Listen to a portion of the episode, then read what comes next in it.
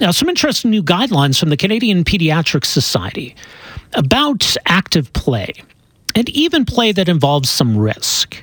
Maybe we've become a little too risk averse as a society.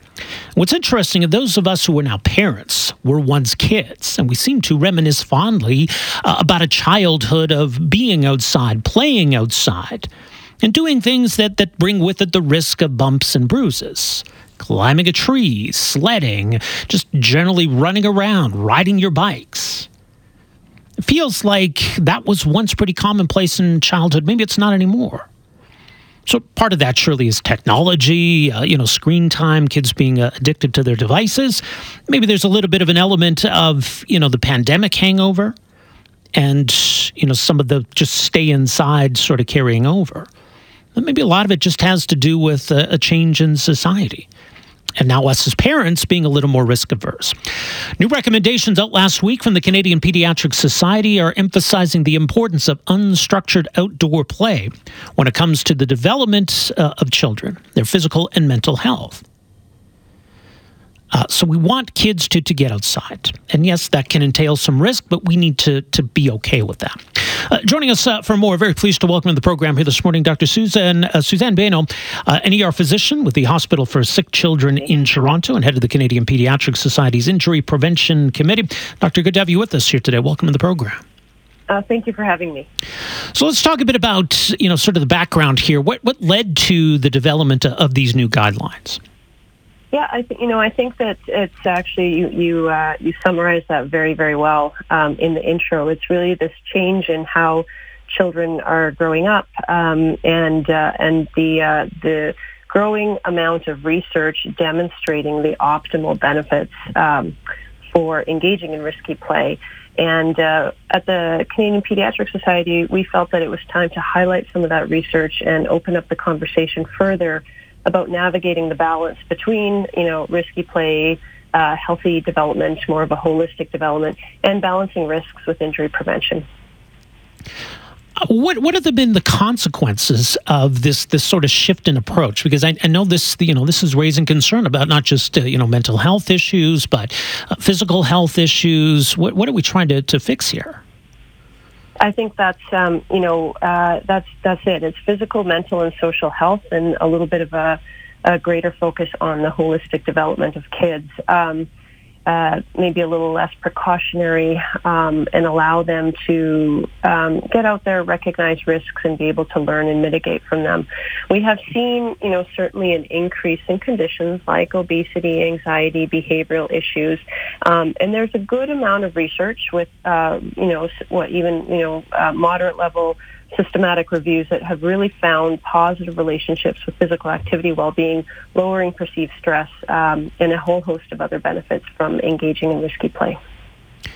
So, what about the risk side of it? Because it may be for a lot of us as parents that that's part of the, the challenge we have getting past that. We don't want to see our, our kids get hurt. Uh, so, how do we need to to you know consider all of all of these issues? Absolutely. Yeah. So I think we need to reframe our perception of risk uh, in some way and, and, recognize that we live in a world of risk. Um, and so kids are going to need to um, to learn to recognize risk and, and how they're going to manage it. And so we definitely don't want children um, to get seriously injured. Um, uh, absolutely not. And so risky play, for example, all those things you described, the really reminiscent things of, you know, playing at height speed and what have you. What risky play is not is it's not ignoring the current, like the evidence-based and mandated safety measures that we have. So it's not, uh, you know, we're still um, uh, um, wanting children to use helmets, car seats, life jackets, etc. It's also not leaving uh, children unsupervised in potentially hazardous situations. So mm-hmm. we don't want them exposed to things that they can't figure out, like street play and traffic. That's not what this is. And it's not pushing children to take risks beyond their own comfort level. So the, the whole ethos behind risky play is that it's individual, it's based on the child, it's their own internal sort of uh, drive to challenge themselves and test their limits. So, you know, the conversation around risk and injury prevention really revolves around differentiating between a risk and a hazard. Uh, so, Risks are those situations where a child can recognize and evaluate the challenge and then decide on what they're going to do based on what they want to do and whether they think they can do it, for example. So, you know, if they're on a climbing structure or going up a tree or what have you, it's, you know, it may be different for each individual child, um, but as long as it thrills or challenges them, that's considered risky play. Whereas the hazard, though, is a situation where that potential for injury is beyond a child's capacity to recognize it as a hazard. So if the if the slide isn't anchored properly, or the structure isn't anchored properly, or there's a rotten tree limb, for example, um, we, we, a child is not going to likely be able to recognize it as a hazard, and that's where mm-hmm. adults really step in um, and and mitigate or eliminate those hazards while allowing spaces for their kids to engage in risky play. Does this take a position on, you know, the idea though of, you know, whether parents need to be there, whether it matters. Like if kids are at the playground and, and the parents are there watching versus, you know, if the kids are just able to, to go to the playground. I mean, is supervision relevant at all here or is it just more about the, the activity?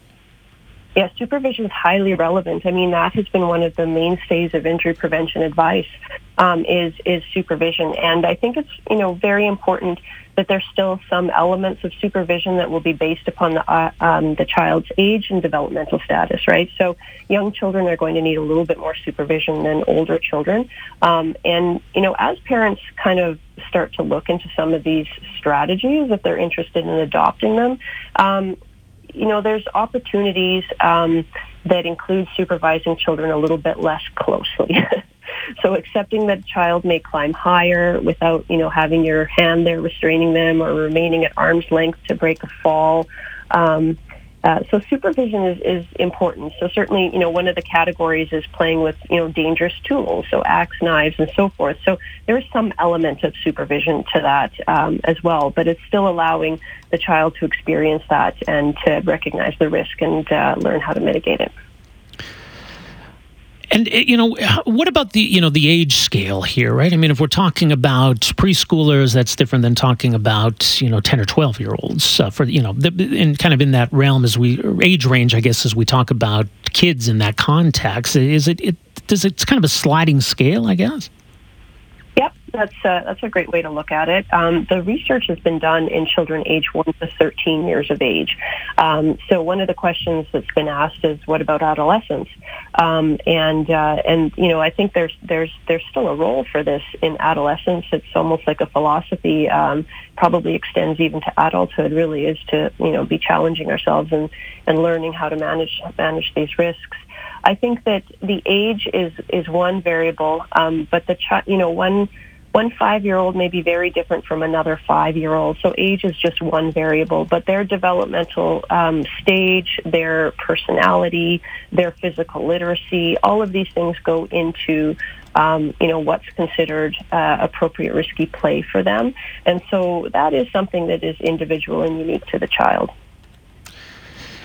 Well, yeah, I, I, think it is. I mean, you know, getting back to the point about risk, and I guess maybe the way we need to sort of think about these issues is because, you know, if your kid's going out to play, it's it's easier to envision the, the bad things that could happen. The, the other risk, it's harder to quantify. The risk of the child staying inside, the risk of yeah. that being their their regular activity, that that leads to these issues we're talking about here.